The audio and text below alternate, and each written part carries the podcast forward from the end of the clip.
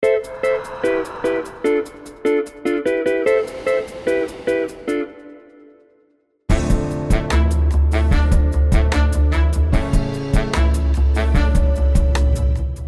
Это подкаст «Дышите, не дышите», в котором мы помогаем врачам и пациентам находить общий язык и учимся строить отношения с уважением и доверием.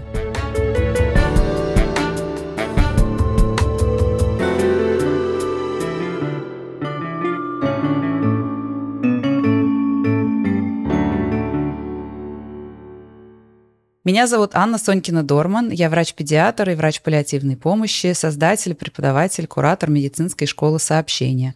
И это организация, которая последние скоро 10 лет помогает врачам и другим медицинским специалистам совершенствовать коммуникативные навыки и улучшать общение с пациентами, родственниками и друг с другом. А я Юля Кауль, я симулированный пациент, и это значит, что я помогаю нашим гостям врачам на практике отработать коммуникативные навыки и техники, о которых мы все время говорим. Тема этого эпизода – заговор молчания.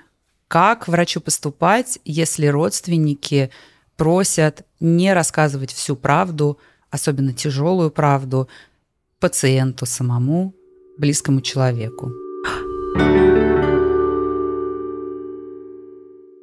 Чем это может помочь, когда человеку говорят, что ты фактически приговорен. Почему меня пытаются вовлечь в какой-то сговор, в котором я не хочу находиться? Ну не надо, не надо человеку рассказывать.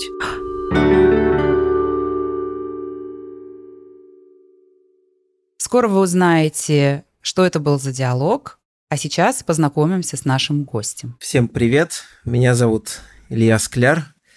Я являюсь Э, резидентом бывшим, или, наверное, так неправильно говорить бывшим, нет бывших резидентов, резидентом э, школы практической онкологии имени Андрея Николаевича Павленко, одним из э, первых выпускников первого набора по специальности онкоколопроктология. Вот.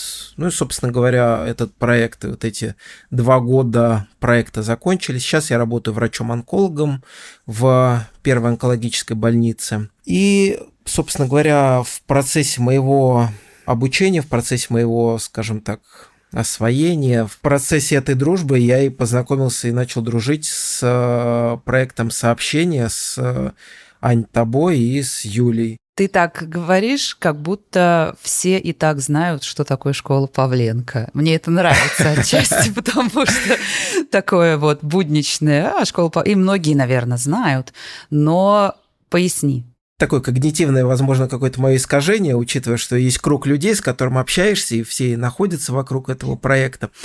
А сама по себе школа Павленко – это некоммерческий проект, э, не государственный, который а, связан друзьями а, одного хирурга, хирурга Андрея Николаевича Павленко, одного из наиболее известных таких экспертных хирургов-онкологов, который жил в Питере, работал, и в определенный момент у него выявили рак желудка, с которым он э, с переменным успехом старался бороться, а, но, к сожалению, в определенный момент э, своей борьбы с этой болезнью э, болезнь оказалась сильнее, но в процессе вот этого всего своего жизненного пути он с друзьями, скажем так, принял какое-то решение, и давно у него, возможно, было в голове, о том, чтобы сделать проект для молодых хирургов-онкологов, которые после окончания института, после окончания ординатуры, после получения специальности по хирургии, происходит определенный отбор в этот проект, в проект школы практической онкологии,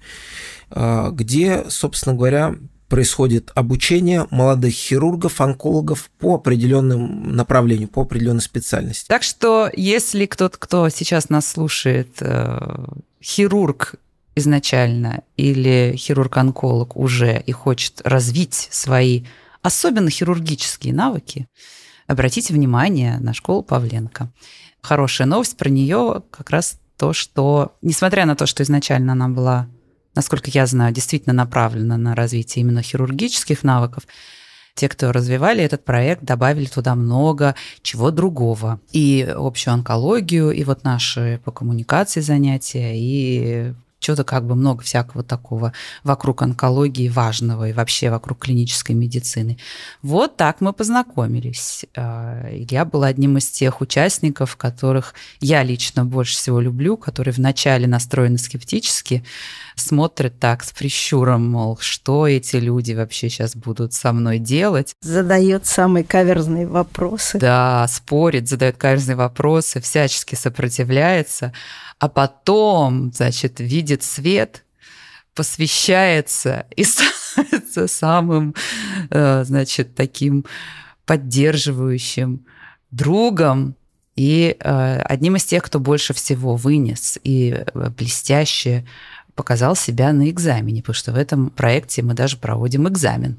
Илья, мы строим подкаст, и, может быть, ты слушал и знаешь, таким образом, что ты рассказываешь какую-нибудь проблему или ситуацию, которая представляет сложность в плане именно коммуникации. Мы ее разыгрываем. Юля сидит уже готовая, значит, пациента желудка или пациента толстой кишки изобразить, сыграть и э, войти в эту роль. Поэтому расскажи, какая может быть ситуация? Интересный вопрос. Один из подкастов, которых мне так почему-то очень запомнился, это был подкаст с Вадимом Сизовым по поводу хрупкого пациента, которому после дивертикулярной болезни надо понять, нужно ли ему или нет операцию.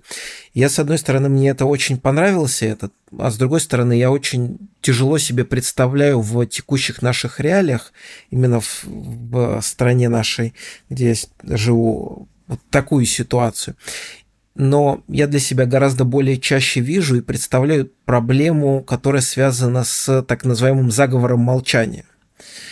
А, это история про то, что когда родственники, либо какие-то близкие люди а, пациента по каким-то им видимым и кажущимся объективным причинам а, стараются либо не говорить про диагноз, либо попытаться скрыть от него все какие-то особенности диагноза. Пациент сам с э, онкологическим заболеванием, да, и родственники, которые скрывают или не договаривают. А почему родственники знают больше, чем сам пациент? Возможно, это связано с тем, что просто, как правило, пациент – это человек более старшей возрастной категории, а, который, может быть, не всегда так или иначе осведомлены, могут прочитать это в интернете, а родственники это, как правило, как правило, там, дети более молодого возраста, которые имеют возможность либо прочитать, либо такие более активные, инициативные, раньше подходят к заведующему отделению, к лечащему врачу с тем, чтобы выяснить более раннюю информацию. С чем связано само такое особенность, честно говоря, затрудняюсь сказать. Может быть, это связано исключительно с какими-то особенностями ментально-национальными, может быть, еще с чем-то. Может быть, я для себя, честно говоря, думал об этом. Может быть, это мне хочется верить и надеяться, что это искренне какое-то лишнее желание такого сердоболия и желание позаботиться о своим более старшим поколением, как бы не подвергать его лишним тяжелым эмоциональным каким-то переживаниям, поберечь его, скажем так, что называется. Скорее всего, наверное. Это точно не национальная особенность, потому что у нас была прям такая тема, когда я училась в паллиативной медицине в Великобритании. Это была прям одна из тем по коммуникации, заговор молчания. То есть это явно актуально везде, и, наверное, действительно связано с заботой, но как бы посмотрим еще, поговорим, оттолкнемся от конкретной ситуации. А я еще думаю, наверное, по-прежнему много где есть практика, когда вообще врачи общаются сами, сами решают рассказывать больше подробностей детям, родственникам, чем самому пациенту. Раньше же какое-то время назад вообще только так и было, да, там в советское время, насколько я знаю, это вообще было распространенной практикой э, говорить любые тяжелые новости родственникам, а не самому пациенту, да? Ну, по крайней мере, вот мне сложно сказать хронологически, в то время я не работал в советское, но тем не менее по рассказам своих э, друзей, знакомых, родителей, действительно, к сожалению, это, как правило, было принято, чтобы вот позвать, скажем так, на разговор детей, угу. что называлось, вот позвать на разговор и дальше уже вот им все сказать, а пациенту все как-то вот в, в другой форме это все. Давай конкретную ситуацию построим. И самое главное здесь будет, помимо того, что, значит, чем болеет пациент, где сейчас находится, какой там этап лечения и так далее, самое главное будет нам определиться, в какой момент и где вы разговариваете с родственником. Сейчас надо, кстати, решить, что это за родственник, как зовут, вот это все. И э, почему вдруг эта тема всплывает. То есть, э, как это у тебя обычно в практике случается, э, в каком контексте такой разговор вокруг заговора молчания может произойти. То есть не просто, что ты замечаешь, что они не все рассказывают, а что ты по какой-то причине с ними это обсуждаешь. Наверное, ситуацию представим следующую, что это пациент с, к сожалению, запущенным э, раком толстой кишки, а, пациент достаточно пожилого возраста, 80 плюс э, с, к сожалению, тотальным поражением, что называется белобарным, то есть э, поражением печени обеих долей печени э, метастазами, с поражением, к сожалению, легких, и опухоли толстой кишки, и дочка, которая, скажем так, что называется, привела отца в больницу, выявили эту проблему, это заболевание, выявили, что есть опухоль, дальше стали выяснять, что подтвердили, что опухоль злокачественная, что есть, к сожалению, такая э, инкурабельная, то есть нелечебная невозможность к излечению ситуация. И дальше в этот момент вот дочка подходит к тебе, как к лечащему врачу, на момент консультации, уже после того, как с результатами уже проведенных исследований, с результатами выполненного КТ, компьютерной томографии, которые показали, что ситуация, к сожалению, э, не подвергается какому-либо хирургическому лечению. И это речь, речь идет только о паллиативной химиотерапии. Как дочка узнала про результаты обследования? Или она еще не узнала и приходит? Э... Она узнала про результаты компьютерной томографии, она сама.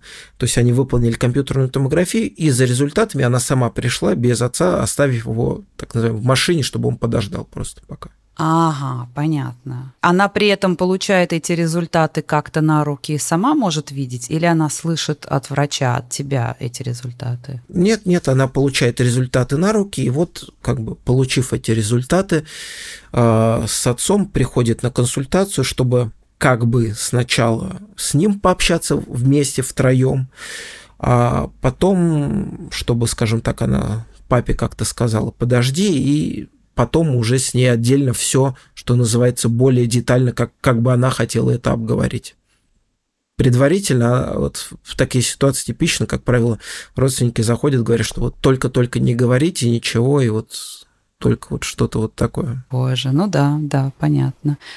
Значит, поскольку спойлер, я думаю, что мы посвятим наш выпуск сейчас и работу с этим случаем тому, чтобы понять, как можно консультировать в таком случае дочь, чтобы помочь ей начать видеть, что, по крайней мере, предложить отцу полную информацию было бы этично и правильно. А, мы поговорим еще подробнее, наверное, про это, но не э, сказав про это заранее, мне трудно смоделировать эту ситуацию. Поэтому я так себе представляю реальную жизнь э, занятой клиники. Это что, или так по-русски не говорят, busy clinic – ре... реальную жизнь клиники, я себе так представляю, что она забегает там на секундочку, только не говорите. И вряд ли есть возможность там, там ее посадить и с ней прям поговорить и попытаться и сказать, знаете, нет, потому что этот разговор не такой быстрый. И давай поэтому я предложу сделать так. Вот как я бы сделала в реальной ситуации, э, я бы не стала с ней в этот момент это обсуждать, потому что пациент уже прямо тут, и если будет какой-то долгий разговор, он тоже там начнет бояться. Ну и потом как-то, ну, времени может не быть. Я бы эту консультацию провела если это возможно, с учетом ее пожеланий. А потом в тот момент, когда она сказала, папа, иди посиди, и я еще договорю, вот там бы эту тему затронула и как-то поставила перед собой задачу. Насколько тебе это кажется разумным и подходит? Блестяще. Блестяще. Тут самый главный вопрос, будет ли у тебя с этой семьей дальше какое-то общение? Определенная еще этапность общения предстоит. Как правило, это после вот этой коммуникации, после вот этой консультации, как правило, предстоит это представление на консилиуме пациентов э, с целью того, чтобы уже совместно с ты как врач-хирург-онколог совместно с врачами, химиотерапевтами, если требуется врачи лучевой диагностики, радиотерапевты, э, уже совместно определили консилиум, коллегиально консилиумную угу. историю. К сожалению, ситуация понятна и прекрасно понятно, что будет за а, определена тактика, но тем не менее консилиумно, да. Это, то есть еще будет какая-то угу. одна, вторая встреча условно. Понятно. То есть тогда то, как мы моделируем, вполне э, как бы этично, потому что у тебя будет возможность еще раз встретиться с пациентом, и если он захочет, дать ему больше информации. Значит, э, Юлю мы спрашиваем, как всех зовут в этом сюжете? Меня зовут Алла, а папу моего Виктор Михайлович. И я вот хочу понять, наша сейчас консультация чему посвящена была? А, наша сейчас консультация была посвящена а, обобщающим результатам всех проведенных обследований и, в принципе, озвучиванию с моей стороны дальнейшей тактики, перспектив каких-то и прогнозов а, лечения. Как тебе это удалось сделать, обходя? Ну, смоделируем такую ситуацию, что получив финальные результаты а, пациент с э, дочкой, Виктор Михайлович э, пришел с, с дочкой на консультацию. Дочка забежала, попросив о том, чтобы не озвучивать это. Пожалуйста, пожалуйста, только вот этого не говорите. Да, не успев, скажем так, и не имея какой-то возможности отреагировать на это, попытался сообщить, скажем так, все в, в так или иначе обтекаемой ситуации, чтобы не сказав и, и, и лишнего, но в то же время как-то дав понять, что есть определенные проблемы, сказав дочке задержаться, чтобы с ней более конкретно обсудить это все, mm-hmm. рассказать моменты, что в дальнейшем мы все финально еще раз обсудим, сказав это Виктор Михайлович в первую очередь, чтобы он тоже знал, что в принципе мы еще финально обсудим все еще раз. Хорошо. Теперь тогда вопрос тоже более такой про стратегию твою. Я могу себе представить, что когда Виктор Михайлович вышел, Алла может эту тему сама снова поднять. Ну, что-нибудь типа, допустим, когда ты рассказал, что будет консилиум, она может сказать, а можно сделать так, чтобы там тоже никто ему не сказал, насколько все тяжело. А может быть ситуация, в которой она больше к этому не возвращается, и за тобой решение поднять эту тему или нет? Наверное, в принципе, может быть, действительно, потому что, откровенно говоря, в реальной жизни были разные ситуации. Ситуации, когда действительно заходили сначала родственники, просили, и ты не успевал, как бы не имел, скажем так, какой-то возможности отреагировать на это, они убегали, приходя с, уже с своими родственниками пожилыми, с пациентом, и ты понимал, что как бы не дав конкретный ответ, ты, ты должен это будешь обязательно сказать в последующем, но тем не менее, пока не говоря ему конкретно, бывает, что действительно они оставляют за тобой это право, то есть вроде бы тебе сказали, что не говорите, и все, и ушли. Обсудили с пациентом, и дальше ждете консилиум. А, на самом деле для меня это, откровенно говоря, одна из наиболее таких внутренних дилемм, в том плане, что а, я поделюсь, может быть, абсолютно некомплаентной ситуацией, что у меня есть внутреннее желание поспорить, ну, что почему это я должен, то есть почему меня пытаются вовлечь в какой-то сговор, в котором я не хочу находиться, и как бы, ну, мои внутренние моральные там не соглашаются с этим. Но в то же время как бы и, и не хочется вовлекаться, но и не хочется быть каким-то вот таким взбалмошно, хочется быть тоже таким каким-то сочувствующим, комплаентным. В системе, в которой я училась в паллиативной медицине, в общем, считалось и считается этичным и вообще считается правильным, чтобы врач ставил перед собой прям задачу эти ситуации разворачивать, проявлять именно инициативу, не просто отвечая, не просто в ответ на, если родственник скажет, то тогда сказать, нет, я не вовлекусь в это дело, а распознавая эту ситуацию, даже если как бы нету к тому какого-то контекста со стороны родственников, вот активно начинать такой разговор, что вот надо еще такую вещь хочу обсудить, то есть прямо ставить перед собой задачу, потому что ситуация заговора молчания очень э, опасная. И очень плохая для оказания помощи и для родственников, и для пациента. То есть здесь не только врачу не хочется увлекаться, но тебе, наверное, поэтому и не хочется увлекаться, да, потому что э, мы знаем, насколько все-таки важно и нужно именно для оказания помощи а не просто этично, что человек имеет право знать то, что хочет знать про себя. А, в общем, этично этот заговор как-то не то что прекратить, но, в общем, начать двигаться в направлении, чтобы все со всеми были честны и открыты. Поэтому тут вопрос просто, как моделировать. Ты хочешь, чтобы мы начали с того, что Алла снова эту просьбу выскажет, или ты хочешь начать с того, что ты инициируешь разговор на эту тему? Если более приближенно к реальности, то Алла опять э, вызывает к разговору о том, чтобы опять не говорить про это. Еще раз вот вам напомню и хотел бы сказать, чтобы на консилиуме вы, в принципе, не говорили ему про этот диагноз, про, в принципе, плохие новости и так далее. Я подозреваю, что многие, кто сейчас слушают, удивляются, с какой уверенностью мы с Ильей рассуждаем о том, что пациент должен знать правду, или, по крайней мере, ему должна быть предложена правда, и что в эту ситуацию врачу не стоит вовлекаться. Я думаю, что многие могут с этим не согласиться, или многие могут иметь собственный опыт, когда они не договаривали своим близким. Так что не удивляйтесь, мы это обязательно еще как-то прокомментируем и постараемся нашу точку зрения обосновать. А пока вернемся к процессу. Соответственно, Алла осталась в кабинете, пораспрашивала поподробнее, что будет дальше. И вот э, прямо сама инициирует снова эту просьбу, и с этого начнется этот разговор. Илья Алексеевич, а можно вот как-то попросить договориться, чтобы когда консилиум будет, чтобы тоже вот, ну, не, не произносились бы какие-то вот э, такие вещи про прогнозы, ситуацию, что, ну, как бы, я бы не хотела, чтобы папа это прям знал, угу. и слышал бы. Алла, давайте с вами немножко чуть-чуть вернемся назад о том, а, что мы с вами проговорили вместе до этого, вместе в присутствии вашего отца. О том, что отец ваш, в принципе, и так в курсе подразумевается и понимает о том, что у него, к сожалению, есть.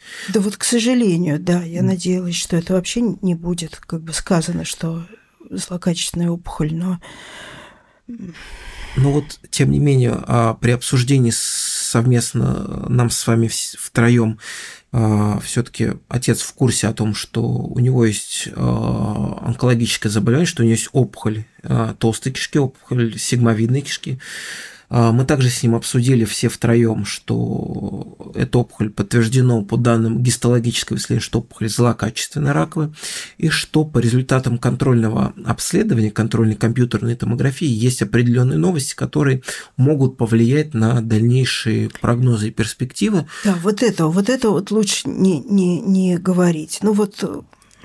А, я прекрасно понимаю, Алла, что вы не хотите об этом общаться, чтобы это озвучивали а, вашему отцу, потому что это, к сожалению, действительно такая очень травмирующая, трагическая новость, которую ну, не хотелось бы, я думаю, и вам слышать. И в первую очередь вы, наверное, исключительно из благих побуждений хотите ну, поберечь его, своего... А, его как-то... Да, да, да поберечь, поберечь своего отца, чтобы в первую очередь, ну, просто-напросто а, чуть-чуть его и, и поберечь эмоциональнее, чтобы, может быть, он, вы думаете, что он может как-то начать, э, скажем так, в негативное отреагировать, что называется, какая-то возникнуть депрессия или еще какие-то вещи. Но, э, Алла, мы должны с вами, во-первых, понимать, э, что здесь есть несколько аспектов. Во-первых, здесь есть ну, нормативно-правовой аспект и юридический о том, что основной человеком, основным действующим лицом в этой ситуации является ваш отец. И он как ну, пациент ну, это, ну, это все понятно, является да, но... единственным и главным человеком, который имеет право и может а, сам определять, что делать со своей информацией. И есть юридические моменты, о которых ну, он может про, сказать про, о том, что этот вот он нормативно-правовой, это понятно, но так вот чисто по-человечески просто вы поймите тоже меня мы действительно хотели бы как-то его поберечь, и чтобы он ну, вот этого вот э, не знал бы какой-то масштаб бедствия, так mm-hmm. сказать. А, ну, Алла, давайте мы с вами обсудим. А какое у вас есть понимание вообще, в принципе, э, что с ним происходит? То есть, насколько ситуация у нас с вами э, хорошая, плохая, плохая. что называется, Я так понимаю, что плохая. Угу. Совершенно плачевная, действительно. А расскажите еще раз, что вы знаете для себя, что вы понимаете? Какое у вас у самой есть понимание? Ну, я понимаю, что там затронуты не только, не только кишечник, но и другие органы. Это, в общем, в принципе, не оставляет нам никаких особо надежд на исцеление и вообще как бы какую-то вообще перспективу жизни.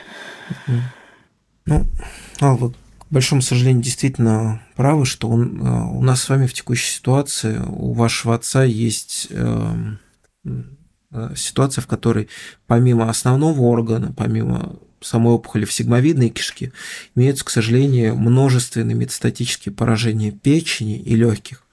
Это ситуация, в которой, к сожалению, действительно э, болезнь находится не локально, то есть не только в сигмовидной кишке. А, если бы это была такая ситуация, то в этом случае можно было бы предложить различные варианты лечения. Основным из них был бы хирургический, ну, да, который подразумевал да. бы под собой просто удаление самой опухоли в сигмовидной кишке, и на этом а, лечение могло бы в принципе закончиться, либо как-то либо дополниться вариантом как какой-то да. профилактической химиотерапии. Угу. Но в случае, если болезнь находится как к сожалению, ваша ситуация не только локальна, но она уже находится системно, то есть она находится не только в толстой кишке, она распространяется уже по всему организму. То есть это, она находится в общем кровотоке, и она поразила, к сожалению, печень, а печень отдает кровь в другие органы и собирает, и отдает кровь. И она, к сожалению, поразила и легкие. И в связи с этим болезнь находится, к большому сожалению, уже системно. Да. И э, лечение такой болезни, к сожалению, не подразумевает какого-то варианта радикального излечения. Вот это вот и не надо, конечно, произносить вслух, чтобы вообще папа это слышал и знал. Это само по себе может убить его, мне кажется, такое сообщение. И давайте здесь остановим. Большой получился фрагмент, и мы иначе все забудем. Так, начинаем анализировать, как всегда, с тебя, Илья. Как твои ощущения, как ты справляешься? Как, как очевидно, этот разговор всегда эмоционально некомфортный и неловкий для врача. И любой врач пытается вот эту неловкость как-то заполнить словами и пытаться постоянно говорить. Поэтому мне кажется, что я ну, вроде бы сначала старался слушать, как-то воспринимать, но потом все равно начал заполнять какими-то фразами, терминами, какими-то вот разговором, что ли, словами, чем слушать, стараться воспринимать обратную связь. Я тоже заметила, что ты начал и даже не просто э, сложными словами, но и повторять то, что явно уже было сказано.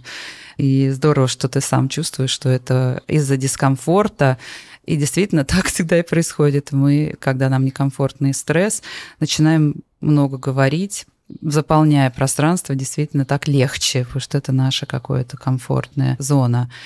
Алла, что при этом с вами происходит? Ну, это э, как-то звучало для меня как тоже повторение того, что я уже слышала и знаю.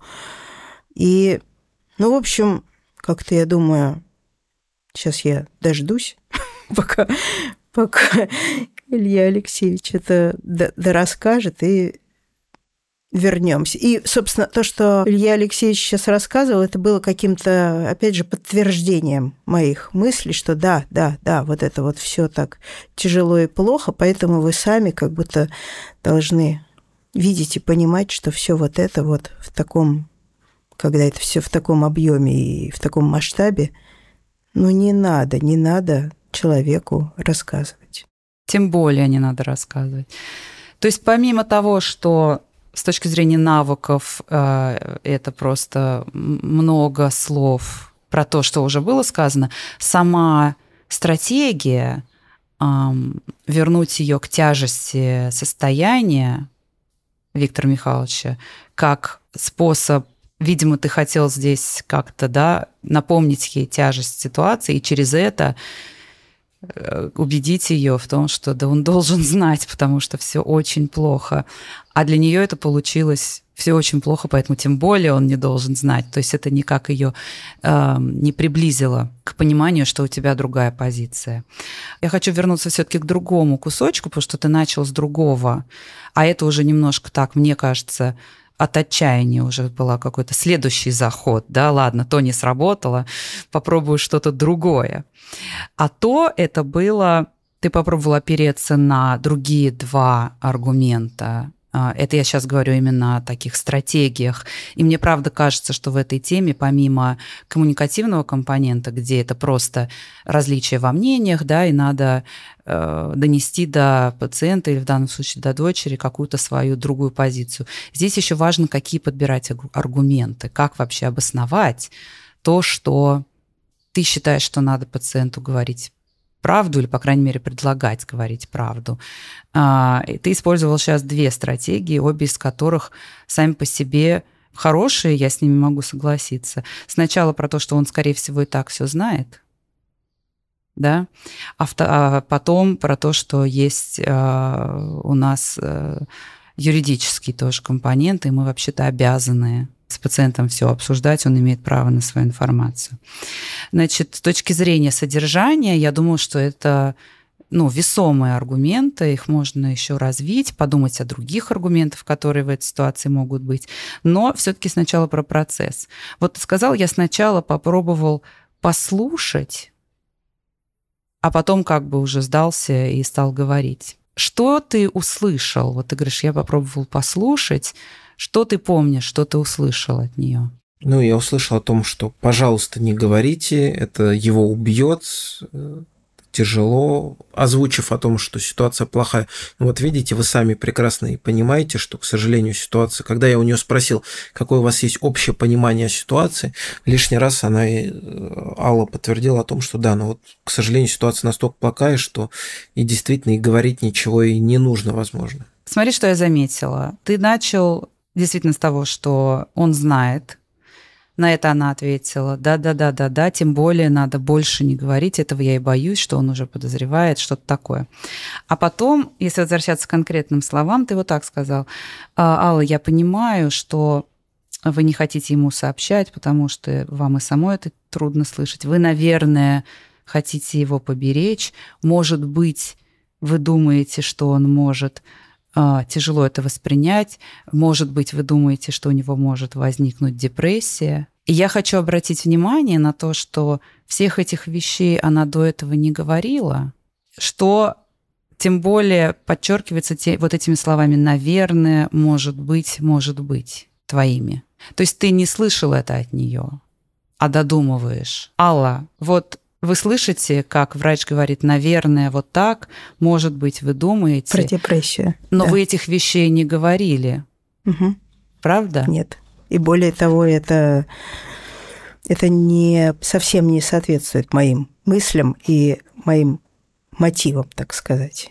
Вот так вот, оказывается. Это что значит, да? Это довольно частое явление, когда мы по поводу вещей, с которыми сталкиваемся часто, мы нам кажется, что мы как бы так знаем, какие у людей есть основания делать то, что они делают, или принимать решения так, как они их принимают. И додумываем за людей вместо того, чтобы их спросить и поинтересоваться. Да, да, да, да. Да, мне кажется, это то, что ты здесь сделал. И здесь есть две как бы опасности, две проблемы с этим связаны. Во-первых, это не очевидная проблема, но, во-первых, то, что ты можешь предположить что-то, что не просто совсем не соответствует, как сейчас Алла сказала, но что-то, что может дополнительно напугать. Вот, например, ты сейчас сказал, может быть, вы думаете, что у него возникнет депрессия. Да, я только что лишний раз ему дал ключи к тому, что и еще вот это у него, и еще вот это может быть, и вот это. С этим я что буду делать тогда? Да, пример, который я на курсах использую в таких случаях, потому что это правда очень частая э, проблема, это очень частый паттерн. И пример, э, который я чаще всего использую, это то, что когда педиатры сталкиваются с родителями, которые не хотят прививки делать, и педиатр говорит, ну, я понимаю, что вы боитесь, там, например, что прививки могут вызывать аутизм, но на самом деле нет. И родители такие, еще и аутизм? Мы совсем по-другому. Ой, ну тогда тем более. То есть эта опасность есть. Э, дать мысли, которых там нет, и сделать ситуацию еще труднее для себя. Вот. А вторая проблема в этом в том, что ты не даешь человеку выговориться и свою позицию высказать. А мы знаем, что когда речь о том, что есть конфликтующие позиции, и мы хотим свою донести, самое главное, что нужно сделать, это сначала дать человеку развернуто описать свою позицию, потому что тогда возникнет интерес к другой. И ты как бы и хотел это сделать, да, говоришь, я, хот... я пытался сначала послушать, то есть ты уже как выпускник школы сообщения прилежный, а может и нет, да, ты знаешь, что в таких ситуациях, как и во многих других, сначала послушать, потом уже свои аргументы давать. Но вот видишь, как у тебя настрой был послушать, а вместо этого ты за нее сказал Непроизвольно все, включилась и... вот эта вот автоматическая да. история. Вот, поэтому что ты мог бы сделать по-другому, чтобы действительно она сама тебе сказала, в чем ее позиция, а не ты за нее это развернул и рассказал? Просто, что называется, больше молчать, больше слушать и наверное, более активно выяснять айсы, то есть э, выяснять э, тревоги, волнения, выяснять, ну, может быть, просто по-простому спросить, чего именно конкретно, Ал, ну вот, Алла, чего именно на самом деле вы переживаете? Супер. Айсы, для тех, кто не знает, это ideas, concerns, expectations, мысли, тревоги, ожидания. Чувствуете, уже как сленг мы это используем. Такая очень частая в нашей модели аббревиатура. Про то, что нету привычки, нету навыка у врачей выяснять и относиться как полноценной составляющей как бы клинической ситуации не только медицинские факты, но и что у людей на уме, что они думают, что они чувствуют и так далее. Отлично. Давай теперь попробуем это сделать по-другому. После того, как мы это поделаем, мы поговорим еще о том, какие аргументы можно во второй части еще использовать. Попробуем?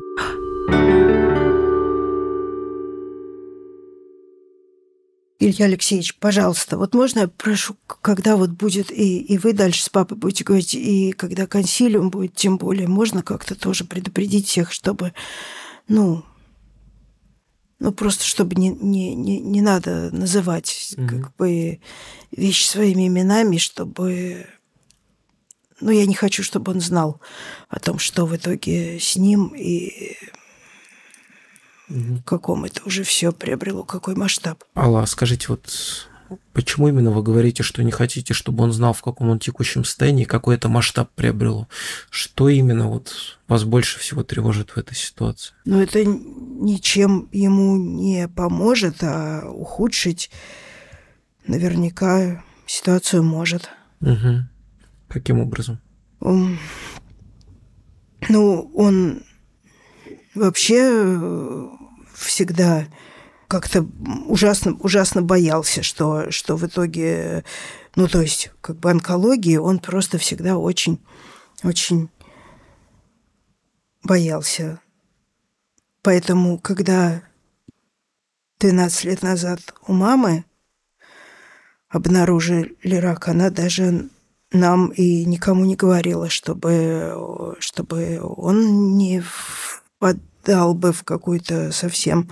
Ну, в общем, она просто от нас это скрывала, и, ну, в общем, она отказалась лечиться, угу. вот. И, оказывается, просто, просто ничего не делала, и, потому что это была запущенная очень форма, когда выяснилось. Угу. Да ну я не знаю. Или, или что он тоже откажется лечиться. А так вроде как определили его тут вот на какое-то лечение в больницу. Если он не будет вникать, так э, и может все это как-то так легче пройдет. Не, не знаю, я как, как бы, ну то есть... Угу. Ну, то есть, Алла, если я правильно вас понял, а, один из таких страхов ваших это то, что вы боитесь, что как только отец ваш узнает полноценно всю реальную картину, он может отказаться от какого-то лечения. Так я понимаю? Ну, ну да, или откажется от лечения, или да я даже не знаю, что, честно говоря, но, но мне кажется, что это помочь ничем не может. Чем, чем это может помочь, когда человеку говорят, что ты фактически приговорен? А, а в каком он будет состоянии все, все это оставшееся время угу. проживать, это нам как-то все это с этим разбираться и что, что нам с этим сделать, как это говорить вообще с ним об этом. Угу. Я точно не смогу это все говорить. Я там... Я даже сейчас не знаю, как к нему вон в машину сесть. Угу. Я, вон, хорошо, что мне хотя бы это будет несколько минут дойти до машины, там слезы вытереть. А так... Ну, в общем, как-то мне кажется, ему только лучше будет и легче, если он не, не будет подробностях понимать, что с ним. Алла, я вашу позицию прекрасно понимаю, и она действительно достаточно убедительный и вызывает понимание прекрасное.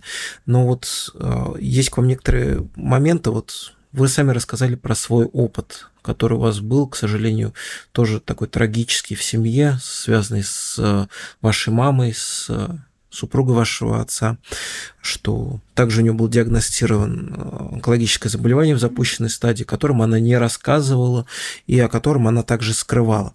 Вот скажите, как вы думаете, э, по вашим ощущениям, по ощущениям отца, нет ли у вас в настоящий момент, когда, я так понимаю, что вашей мамы уже нету с нами, а, что вы как-то жалеете о том, что что-то не досказали, что-то, возможно, не договорили, и, может быть, как-то хотелось бы поступить иначе в той ситуации? Ну, я больше помню другую ситуацию, когда у бабушки моей как, тоже, тоже была онкология, и ей как раз мама моя это все рассказала, как ее все осуждали всей семьей вообще и зачем, и зачем, зачем надо было, как можно было говорить. И вот это я больше помню, что то есть у вас просто такой негативный опыт именно общего осуждения о том, что сообщать диагноз, о том, что это рассказывать. Ну, да.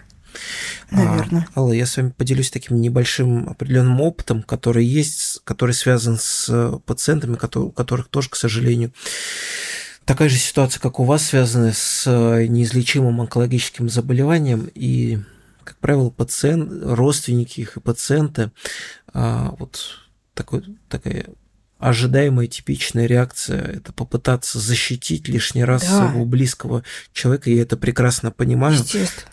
Да, но вот по прошествию какого-то времени, как правило, определенные научные исследования, тоже жизненный опыт а, показывает о том, что родственники а, пациента и сами и эмоционально, и в том числе научные данные показывают о том, что, как правило, эти родственники жалеют о том, что не сказали об этом раньше, не смогли полноценно быть открытыми и честными со своими близкими, родными людьми. И, ну, как правило, люди по прошествию времени через какой-то момент уже сожалеют о том, что не смогли это сказать. Потому что, как правило, к сожалению, а, ваш отец, во-первых, ну так или иначе, либо чувствует, либо догадывается, он прекрасно и понимает и видит ваше эмоциональное состояние и фон, и, возможно, прекрасно понимает э, какие-то моменты, о которых э, так или иначе не сказаны, потому что люди прекрасно также чувствуют и невербальные какие-то моменты, это тоже очень важно. Ну и, конечно, просто-напросто попытайтесь для себя понять вот такой момент, что не дай бог, конечно, но что называется, а хотелось ли бы вам в том числе в вашей ситуации, чтобы вам сказали правду, чтобы вам э, рассказали, чтобы с вами были откровенны и от вас не прятались и не пытались как-то отгородиться улыбкой или что словами, что все хорошо, все нормально, а наоборот, приняв эту ситуацию, через принятие, обсудив все совместно, сказав, что да, у нас с тобой такая ситуация, которая, к сожалению, сложилась, но мы вместе будем э, ее проходить. Ну, я как-то человек другого поколения, я хотела бы, конечно, чтобы от меня ничего, ничего не скрывали. Но я не знаю. Ну, теоретически это все, я согласна с вами, вот со всеми вашими словами, но ну, как вы себе представляете, что я пря- прямо вот э, приду сейчас и сама это все папе скажу? Ты знаешь, такая вот ситуация, поделать ничего невозможно. Это, не, ну это вообще дикость какая-то. Ну, смотрите, Ал, во-первых, э, в этой ситуации не обязательно вы должны быть э, тем, что называется, рупором информации, таких негативных новостей, которые есть. Что для этого есть я, человек, который будет сообщать эту новость. Вот. И следующий момент, что существуют определенные особенности так называемые, как бы это грубо не прозвучало, методики, как сообщать пациентам плохие новости, а как это сделать более аккуратно, мягко, и в том числе сообщив это им, чтобы они это поняли, попытались осознать. Я как-то еще наверное, должна ну, подумать как-то я... Ну что, на большом консилиуме, что ли, он об этом должен Нет. Смотрите, Алла, мы сможем с вами это обсудить, чтобы до консилиума за определенное время выделю время специально, чтобы мы с вами еще раз втроем это встретились, либо если вам это эмоционально тяжело, можем вдвоем с вашим отцом встретиться и более полноценно обсудить все особенности вашей текущей ситуации с вашим отцом, о перспективах его лечения, каких-то особенностях, потому что, ну, как я повторился, уже, уже до этого еще раз повторюсь, что, а, как правило, пациенты, которые узнают свой диагноз, для них это становится каким-то определенным моментом, от которым они могут свои определенные а, какие-то планы строить. Они могут планировать свое какое-то время, понимая, что значит нужно успеть там к какому-то времени, то есть к какому-то времени что-то сделать или попытаться осуществить какие-то ранее неосуществленные планы. Это помогает людям как-то планировать и осуществлять свою жизнь, чем они будут находиться в каком-то таком ну, к сожалению, это не по вашей вине ни в коем разе, но в таком иногда определенном эмоциональном изоляции о том, что они будут видеть и чувствовать, что вы расстроены, что вы прекрасно, скажем так, все это чувствуете, понимаете, но в то же время а, друг с другом это не будете обсуждать. Ну, про всякие планы там и дела как-то я так в таком ключе не думала. Давайте здесь остановим. Мне очень, во-первых, интересно, во-вторых, я ну, почти плачу от гордости, потому что я не думала, честно говоря, я думала, мы в какой-то момент остановим и уже про разные аргументы, разные вот объяснения позиции будем говорить уже скорее теоретически, вот, но прям спасибо, спасибо за то, что ты сейчас сделал. Что меняется для тебя, Илья, потом спросим Аллу если честно, меняется не то, чтобы принцип... Я просто больше начал сначала э, слушать, уловил ниточку, за что э, пациент как бы переживает, и через нее зашел, то есть я знал для себя эти в голове эти аргументы, э, и через вот эту ниточку, что называется, зашел к, к той позиции, которая есть. Да, круто же, что ты как бы э, перечень этих возможных аргументов как бы держишь в голове, и э, спойлер, не спойлер, а как бы дискло, как это называется, дисклеймер для наших слушателей, что мы прямо занимаемся этим в школе Павленко, и у нас была прям целая тема, и мы говорили, рассуждали и говорили о том, какие могут быть э, факты и мысли, которые мы можем предлагать родственникам в этот момент, действительно, и про то, что и действительно есть такие данные, что люди после смерти своих близких могут жалеть о том, что не поговорили и не обсудили, и о том, что пациенты хотят в большинстве случаев знать. И, в общем, все вот это э, действительно есть то, что я бы тоже использовала, и что меня учили использовать. Но вот у тебя есть эти аргументы, и решение о том, с какого, например, начать или на какой сделать больше акцент, ты не можешь принять, пока не узнал, чего она именно боится. И в первом случае ты начал с юридических, правовых аспектов, а здесь вообще тебе даже не пришлось к ним обращаться потому что ты обратился напрямую к ее страхам, и там этот момент как бы совершенно не был нужен. А Алла, как мне показалось, начала к концу, или даже не сильно к концу, где-то в середине, начала сомневаться, прислушиваться и на себя примерять эту другую, очень ей очень для нее новую какую-то позицию, незнакомую. Я о таком как будто никогда не слышала. Вот расскажи чуть поподробнее, Ал, что теперь меняется для вас, для тебя. Меняется многое. Во-первых, то, что я смогла как-то рассказать и поделиться этими семейными историями, которые как-то произвели на меня впечатление э, большое, вообще сформировали какое-то отношение, что лучше из самых заботливых соображений и желания поберечь близких, от них какую-то ужасную правду утаивать. Вот. То, что я смогла этим поделиться, какой-то, ну, есть ощущение, что такое взаимопонимание гораздо больше. И Илья теперь понимает, из чего я исхожу со своими просьбами. Не говорите, не говорите папе. А еще такой был момент, который э, для меня был даже неожиданный, когда я стала подробно рассказывать про, про то, как э, значит, было с мамой, что она отказалась лечиться, и если папа узнает, он может тоже откажет лечиться, я при этом так себя слушаю со стороны и думаю, блин, да тут вообще, по большому счету, о лечении-то речь не идет. От чего такого он сможет отказаться? И думаю, что-то нелогично, не очень. Но я просто раньше не, успе, не успевала это как-то подумать, мне не приходилось об этом рассказать словами.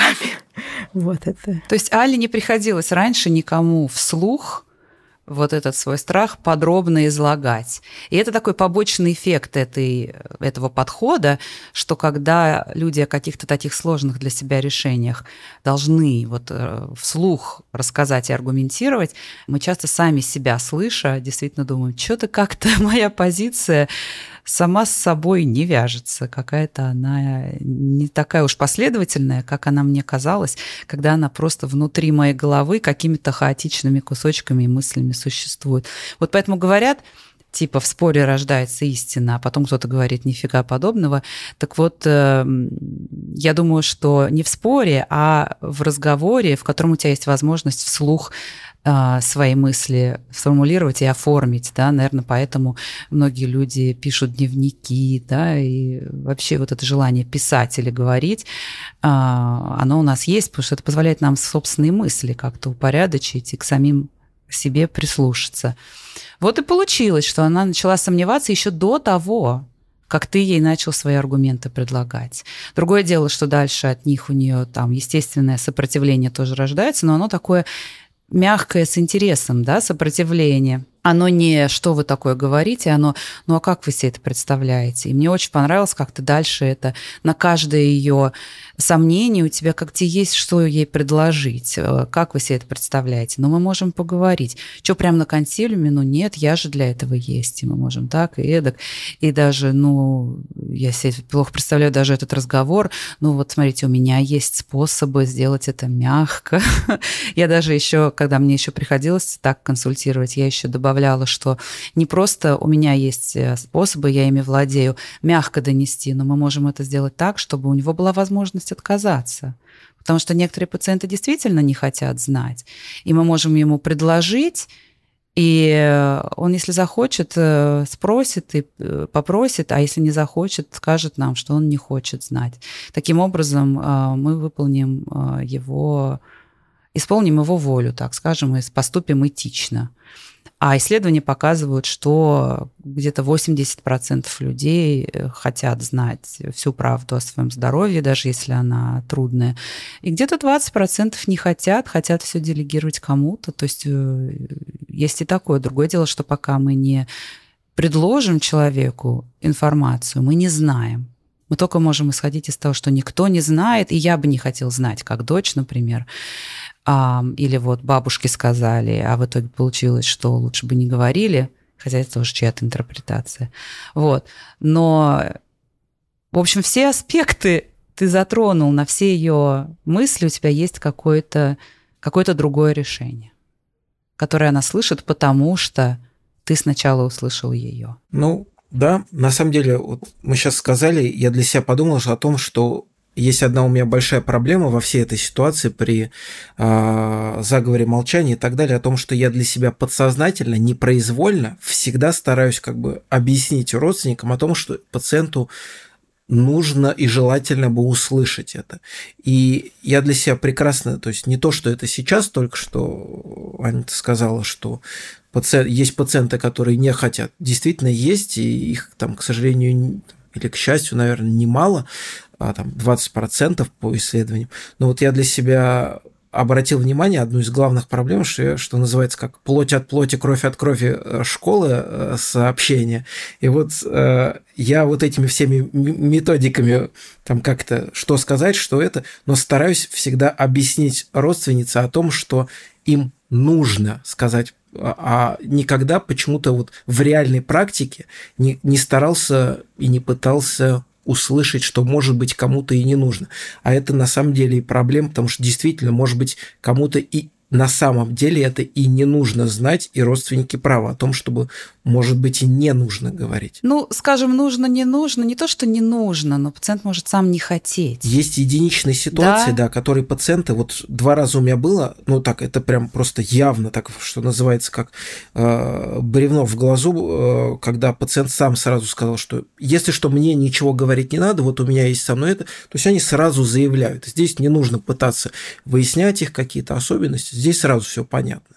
А вот попытаться тонкими настройками выявить, э, а на самом деле хочет или не хочет, когда сам пациент там возрастной категории, который как бы, ну вот он так пассивно как бы его привели, ну сказать, ну то есть вот у него как такового нет угу. своего. И тяжело вот в этом угу. плане. Поэтому, и, может быть, это заметили э, слушатели, может быть, заметил вы, с самого начала сегодняшнего эпизода, когда э, я говорила про то, что как ее не то что убедить, но как, как до нее донести, что пациенту нужно не сказать правду, а предложить правду. Может быть, кто-то заметил, что я сегодня всю дорогу старался использовать именно такие слова, потому что это мы делаем на самом деле при сообщении плохих новостей. Мы предлагаем, а, это уже другой совсем разговор про технику сообщения плохих новостей, мы предлагаем трудную информацию, делаем паузу и ждем, пока человек попросит нас продолжить, либо вот откажется в каких-то более редких случаях. Ну вот, и мне кажется, что просто проблема в том, что ты скорее хочешь сказать, чем сначала все-таки услышать, чтобы сориентироваться, а какой из, этих, из этого множества а, моих аргументов и мыслей, которые у меня на этот счет есть, и данных, и опыта, какой из них э, использовать. Вот и это тоже нормально. Плоть от плоти, кровь от крови школы. Часто люди выносят про то, что говорить и как говорить. И гораздо труднее про то, что слушать и как слушать. И это закономерно. И я рада, что у нас была возможность с тобой еще поработать э, дополнительно, значит, доп, доп занятия сделать, чтобы еще усилить э, те навыки, которым я уверена, что ты владеешь, которые в других ситуациях проявляются. Вот выяснение айсов, мыслей, тревог, ожиданий, подробное выяснение, почему люди хотят того, что хотят, решают то, как решают. Вот, мы всегда заканчиваем на том, чтобы каждый из нас сказал, включая Юлю и меня, что мы возьмем с собой из этого разговора, какую ценную мысль или какую полезную вещь. Но, Илья, начнем с тебя. Я, наверное, не буду оригинальным, и каждый раз после наших каких-то занятий, после этого, я каждый раз непроизвольно, какая бы у нас ни была тема, я выношу в том числе всегда, что нужно просто помолчать и послушать. Ну, в данном случае справедливости ради это было не просто помолчать. Тебе нужно было сформулировать более открытый вопрос. Да? Поэтому так, конечно, нельзя делать педагогически. Человек берет то, что берет. Но я хочу, поскольку ты отличник у нас, предложить тебе еще об этом подумать. Просто помолчать, послушать – это когда пациент сам рассказывает а часто нужно этот открытый вопрос, вот это твое. Все-таки расскажите мне, чего вы боитесь, почему вы так решили, что такого может случиться. Вот без этого вопроса она бы не стала, ей бы не пришло в голову развернуто рассказывать. Хорошо, Юля, что ты возьмешь с собой сегодня? А вот это вот э, интересное ощущение, что если дать человеку свободно излагать то какие-то логические несостыковки или недодуманная мысль какая-то сама может вылезти, и человек даже сам это может услышать.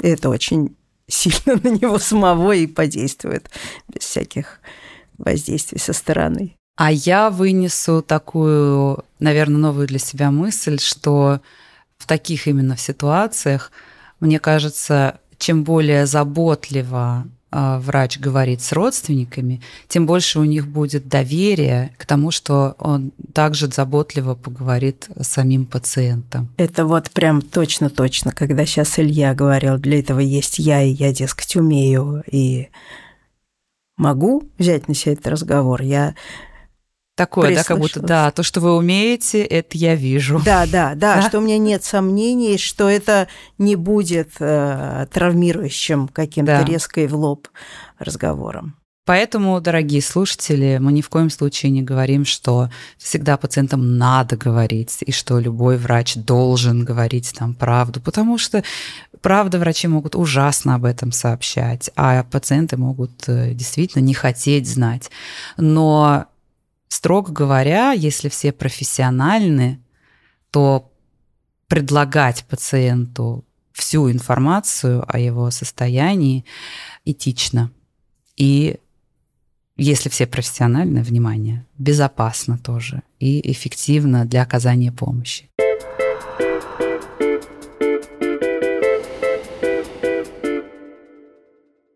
Вы слушали подкаст «Дышите, не дышите». Со мной его вели Юлия Кауль, симулированный пациент, и хирург-онколог Илья Скляр. Над выпуском работали редактор Дарья Чучалова, звукорежиссер Михаил Васильев и шоураннер Альберт Ольховиков – Слушайте нас на всех площадках, не забывайте делиться, ставить лайки, оставлять отзывы. Это поможет другим слушателям узнать о нас. Приходите на наши курсы, на которых вы можете научиться и развить эти навыки, так же, как мы делаем это здесь на подкасте. Подписывайтесь на канал в Телеграм, там мы объявляем, собственно, о курсах, а также делимся другими интересными вещами. Ссылка будет в описании подкаста. А если хотите поддержать нас рублем, у нас есть страница на Бусти, где можно оформить подписку и это сделать. Ссылка тоже будет в описании. Всем пока. Всем спасибо большое за внимание. Пока. Всем спасибо. Всем пока.